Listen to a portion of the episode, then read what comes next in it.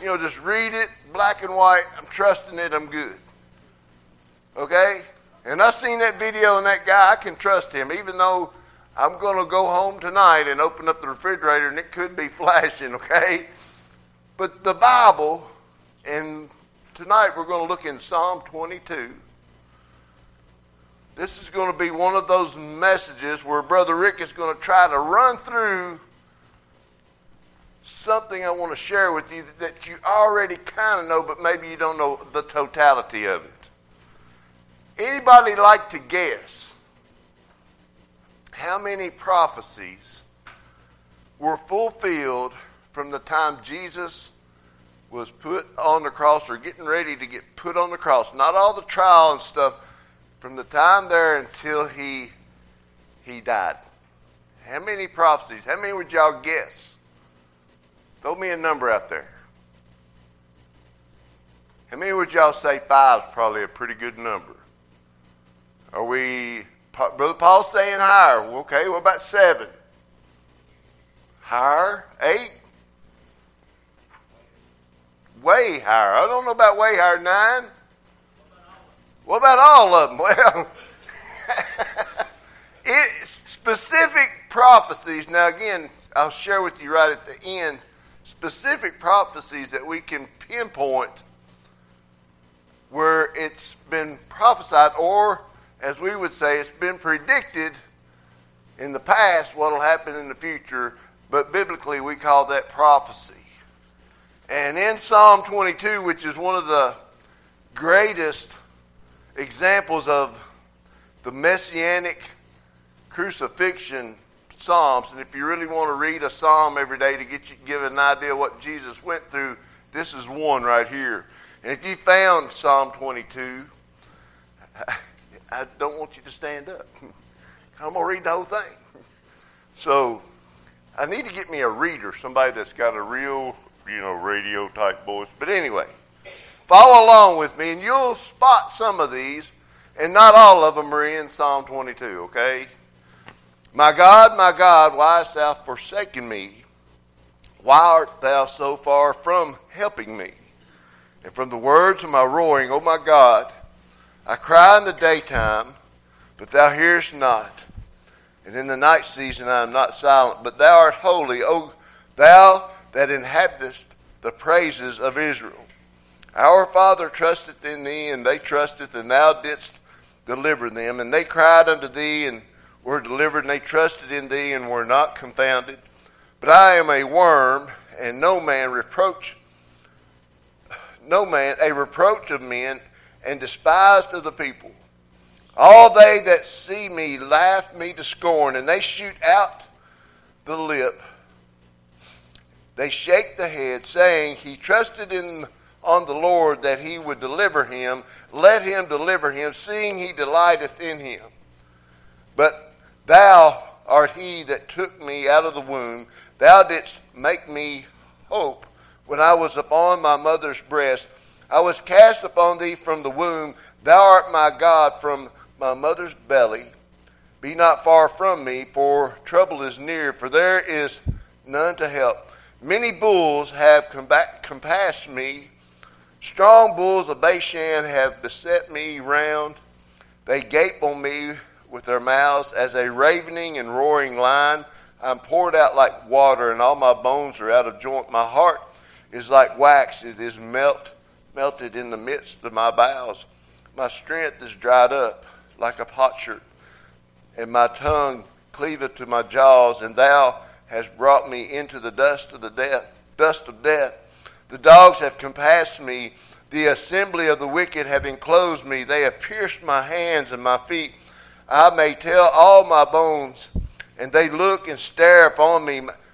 They part my garments among them and cast lots upon my vesture. But be not thou far from me, O Lord. My O my strength, haste thee to help me. Deliver my soul from the sword, my darling from the power of the dog. Save me from the lion's mouth, for thou hast heard me from the horns of the unicorns. I will declare my name unto my brethren. In the midst of the congregation I will praise thee.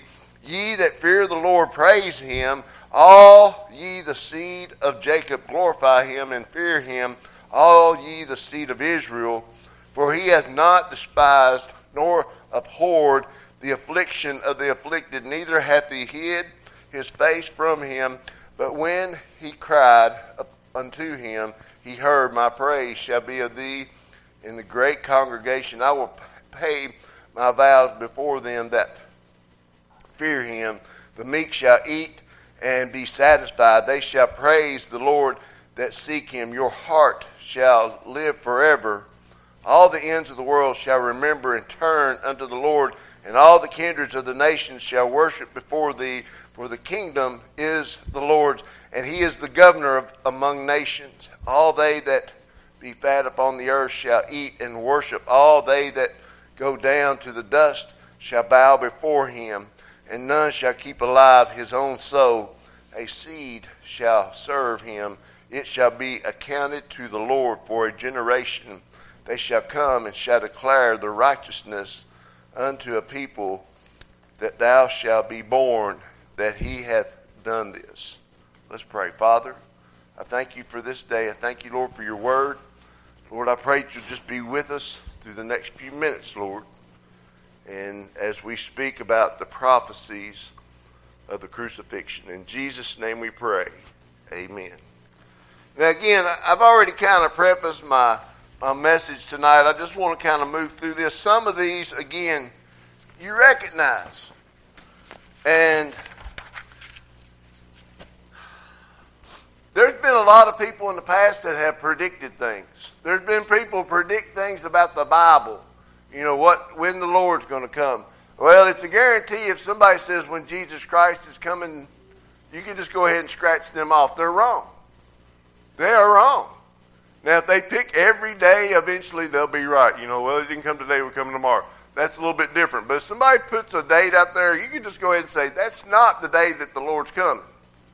But God, in His Word, we have, and I've counted 11 prophecies that happened or were fulfilled during the crucifixion. And I'm going to, as quickly as I can, try to.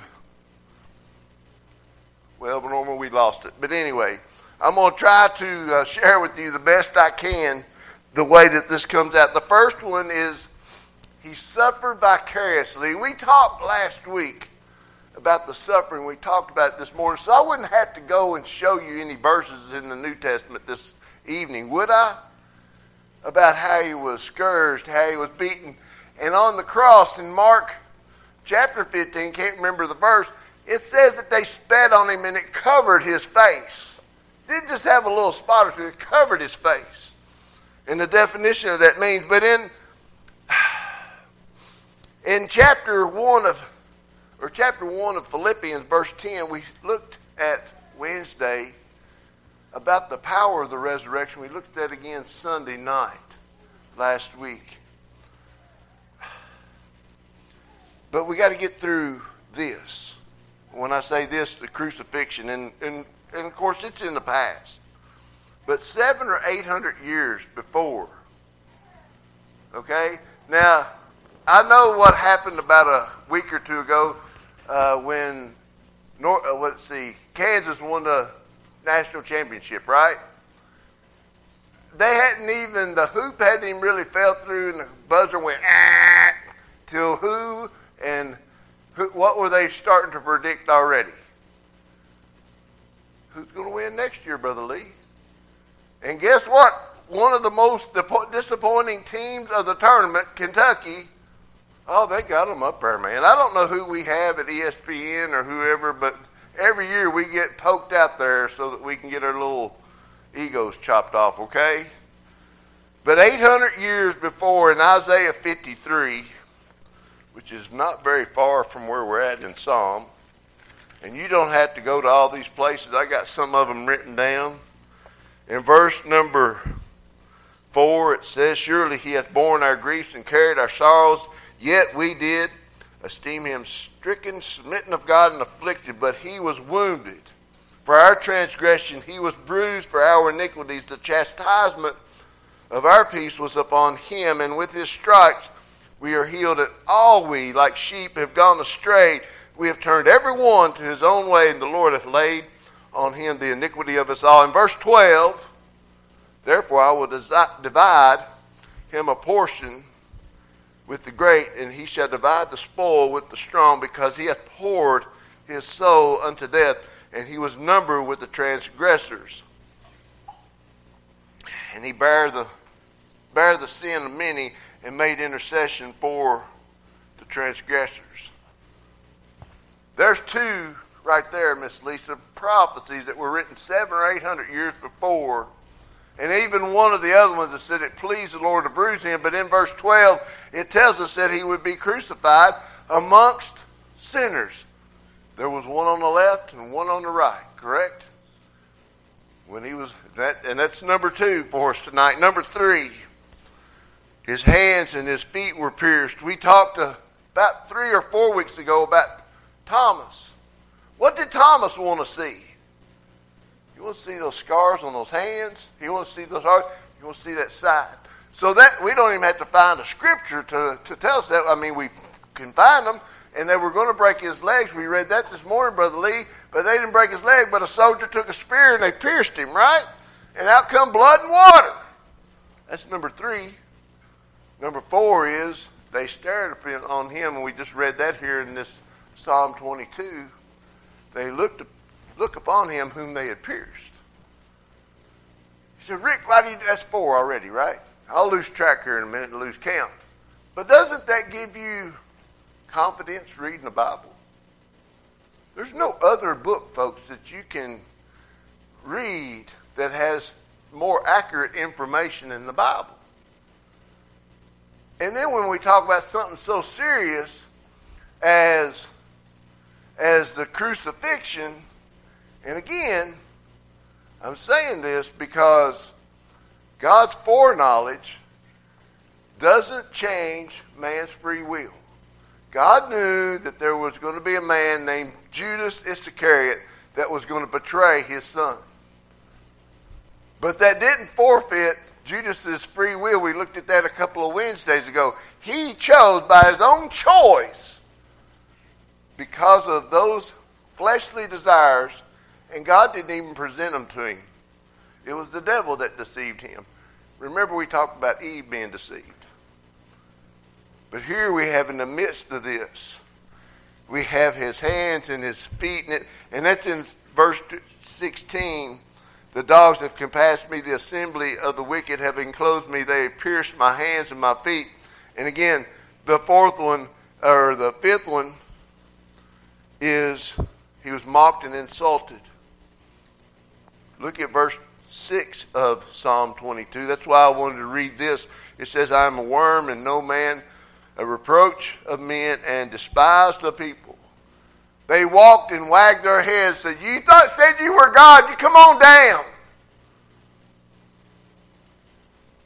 And little did they even take into consideration that God's word, His inspired word that they already had. Now, we didn't have the New Testament, that they already had it already told them that this Messiah, and we see these are these are prophecies aren't even counted in in Daniel nine, chapter or verse twenty five through twenty seven. It says that the Messiah will be cut off; he'll be killed, and it gives us the day. And in Nehemiah, as I mentioned this morning, chapter two, verse one tells us the day that. It, that the clock started ticking for that 483 year or the 490 years, and 483 of them would be spent, and then he would come through the triumphant gate. You got to put some verses together. But they knew exactly if they just studied, instead of worrying about whether somebody was walking on the right hand side of the road, not carrying so much stuff on a Sabbath day, Brother Harvey. They had those kind of rules. You know, don't pick up any sticks. And that was in the Old Testament, but they had started following it by the letter of the law instead of the spirit of the law. Okay? So we got five there, six.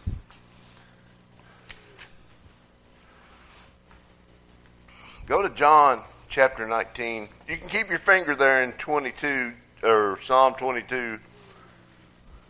We'll be coming back there. I got to watch the clock because I could get caught. Going too long. Y'all would know a preacher wouldn't do that, right? 9, 19, John 19, 28, 29. It says, After this, Jesus, knowing that all things were now accomplished, that the scripture might be fulfilled, I thirst. Now there was set uh, a vessel full of vinegar, and they filled the sponge with vinegar and put it upon hyssop and put it to his mouth. And, and it says that when he had therefore received the vinegar, vinegar, and in Psalm 22, it gives us the scripture. And also in Psalm 69, verse 21, it says, They gave me gall for my meat, and in my thirst they gave me vinegar to drink.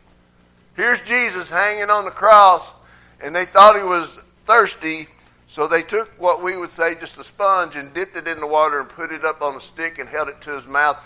When he took it, he knew that all things were done. Simple, right? Simple.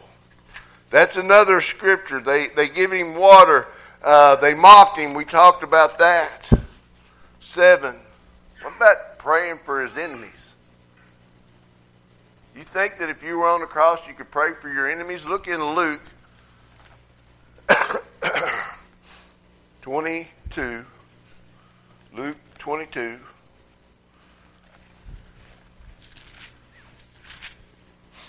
Verse number 34. You've heard this verse before, I have.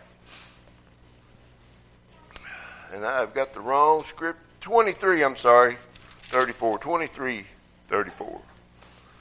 It says, Then said Jesus, Father, forgive them, for they know not what they do. Here he is, nailed to a cross. And one of Jesus' concerns is, is Father, please forgive them. Now, that didn't mean they got eternal life.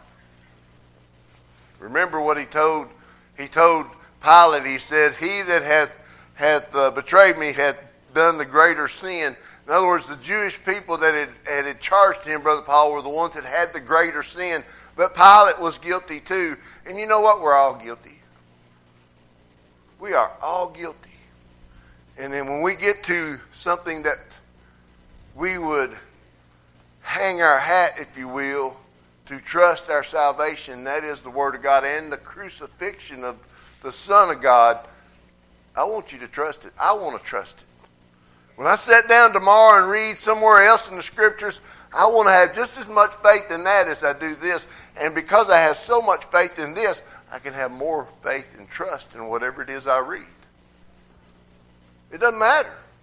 It's, it's not a coincidence that I've studied the book of John and taught the book of John three times, and every time uh, just be a class schedule or whatever that it comes right up, Jason, right around Easter when I'm studying those particular scriptures. You say, well, Rick, you could have worked that out. No, I never even, I'm not smart enough to think that far in advance. Trust me, I, I'm not. So another one, he prays for his enemies it says in Psalm 109, verse 4, For my love, for my love they are my adversaries, but I give myself unto prayer. We know it's his nature, but it was prophesied. And the different psalm, you can read that. And also we talked about the pierced, his side being pierced. Zechariah verse, chapter 12, verse 10, And I will pour upon the house of David and upon the inhabitants of Jerusalem the spirit of grace and of supplication and they shall look upon me whom they have pierced, and they have mourned for him, and one that mourneth for he for his son only, and shall be in bitterness for him, as one that is in bitterness of for his firstborn. Soldiers cast lot. We read that this morning.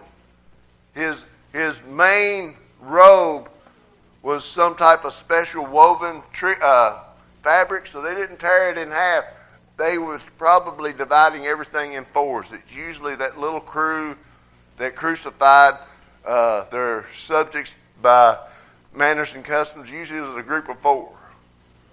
So there's four guys. After they crucified Jesus, sat down either behind or somewhere nearby, and they were sitting there going, All right, let's go for his shoes. Let's go for his and they may not have been rolling dice as we would know it, but that's way what that's talking about. They were, they were gambling for that. And again, we've seen that there in Psalm 22. They basically were gambling for Jesus' clothes. And that's found in Psalm 22, verse 18. They part my garments among them and cast lots upon my vesture.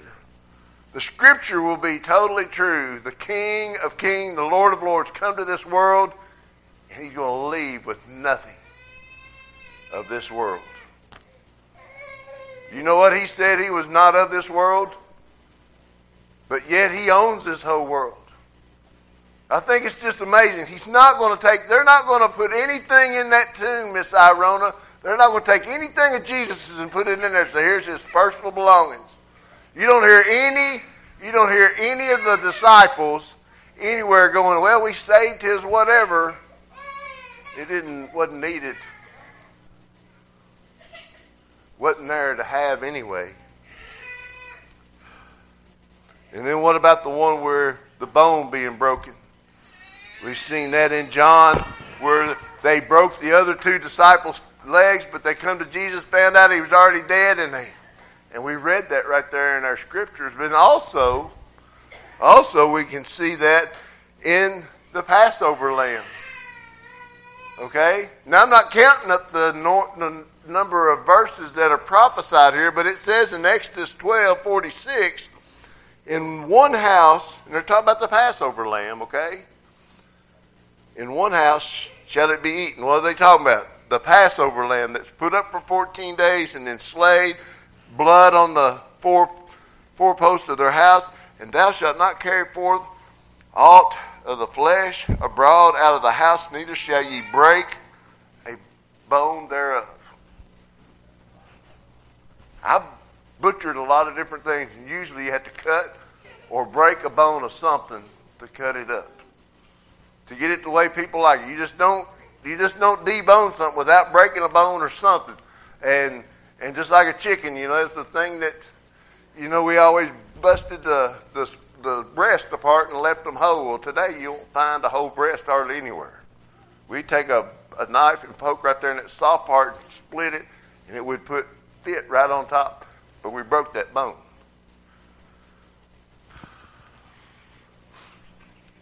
Have I missed any? What about Psalm 22, the verse, first verse? And I think it's one of the more tragic ones. It says, My God, my God, why hast thou forsaken me? Jesus hanging on the cross said, Lama, Lama Sabachthani, which means, My God, my God, why hast thou forsaken me? Why, why is that important? What does that mean? Anybody? Go ahead and say it out loud, Brother Paul. Couldn't look upon his own son. His son came here to take our sin, and then in that darkest hour, God's like, and Jesus is like, my God, my God. That was probably the most saddest moment for that relationship between that father and son.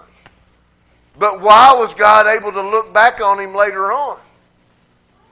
Because he was a sinless sacrifice, folks. Not because when he took that sin on, it didn't change his sin nature. It just showed what he was willing to do because he was, or able to do, actually, because he was a sinless sacrifice. There's been never been any other. Isaac that was offered there at Mount Moriah, not a sinless sacrifice. There's not another man, another person, another time, another way that there's ever has been or ever will be. Also, a lot of these prophecies that we see, there are more. We can see the the sacrifices of Leviticus in chapter 1, verse 7. Here's another one that I don't even have down as of the 11. But Jesus was put on the cross. Anybody know at what time?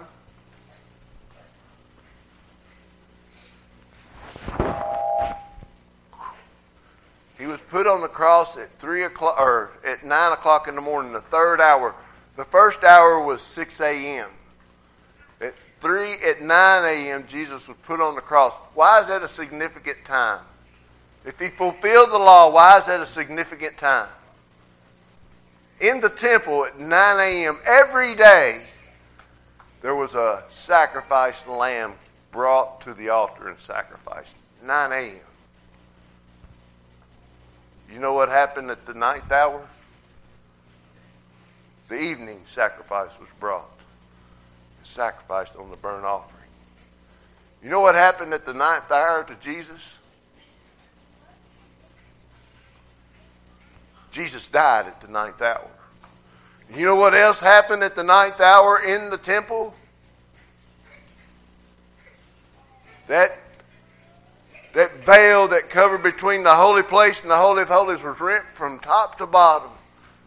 Unrepairable. They said that thing was probably about six inches thick. Every year they put a layer on it. You know what's not been repaired or replaced since that day? That holy place, that mercy seat. See, when Jesus came, there's things that God allowed to happen that He told us about. And it's in here. I, can show it to you in Scriptures, but I'm here to tell you that there, those things happened that were prophesied to show that the Messiah would fulfill all those things. It tells us in Ephesians 2:14 that he is for he is our peace who hath made both one and hath broken down the middle wall of partition between us. We could go on and on. What about the covenant that Daniel said that would be confirmed in chapter 9, verse 25 through 27? What, where, where do we see that written in the New Testament? That's in Hebrews chapter 9, verses 14 through 18. And I've read that to you, us before. That's where the, the t- New Testament or the test, Testament is not enforced until the testator dies. Only until, only at the moment that that sinless sacrifice, Jesus died, when his last breath was taken, that new covenant, the New Testament, was brought into force. If he'd have lived on the cross, we wouldn't have that covenant. And that's what Daniel's talking about in chapter 9 verse 27, I think, is where that says that, and it says Messiah will be cut off, and the, and the covenant will be, uh, and I forget the wording, but it will be confirmed, I believe is the word. My point is here tonight, this book right here, and I go through these, uh, I call them pretty much elementary steps to show and to tell these verses that have been seven, eight hundred years. You know when Psalm 22 was written? or who wrote it? You probably look there in your heading. Who's it say wrote it? David. You know when that was? It's about 1100 or 1000 BC before Jesus was put on the cross. It's amazing, folks, this book that we have in our hands. The accuracy of the story that it tells. You know, it tells a story about the future that's to come. And I'm not even going to tell you that I fully understand that part, but I know it tells me enough. I need to get ready. Just like I said this morning, when we stand at the end of our life, if we get that opportunity, are we going to look at God and go, God, I remember when you spoke to me. I just pray that from that day to today, I pray I've earned the right to be a child of God and to be a witness for you this Bible will give us everything we need. Let's, let's all stand for prayer. We won't have an invitation. I do want you to consider the trustworthiness of the Scriptures, the trustworthiness of that Bible that you brought in your hands tonight. If you didn't bring a Bible, get one, make it your own personal thing. You can trust it. Let's pray. Father, we do thank you, Lord, for your inspired word that there's no, there's no uh, errors. There's no contradictions. There's men contradict how they understand it, but your word will always stand as the living, breathing, powerful word that we've talked about the last few weeks, and tonight we see the word that we can trust. The word that predicted Christ's crucifixion and it nailed it and there were three nails that nailed us. Because Jesus said, I love you so much, I'll take all three of your nails. And that's how he forgives us. Lord, we just pray that we would put our faith in the Bible, read it, and allow it to speak to us in each day to grow closer and more understanding of its purpose in our life. In Jesus' name we pray. Amen.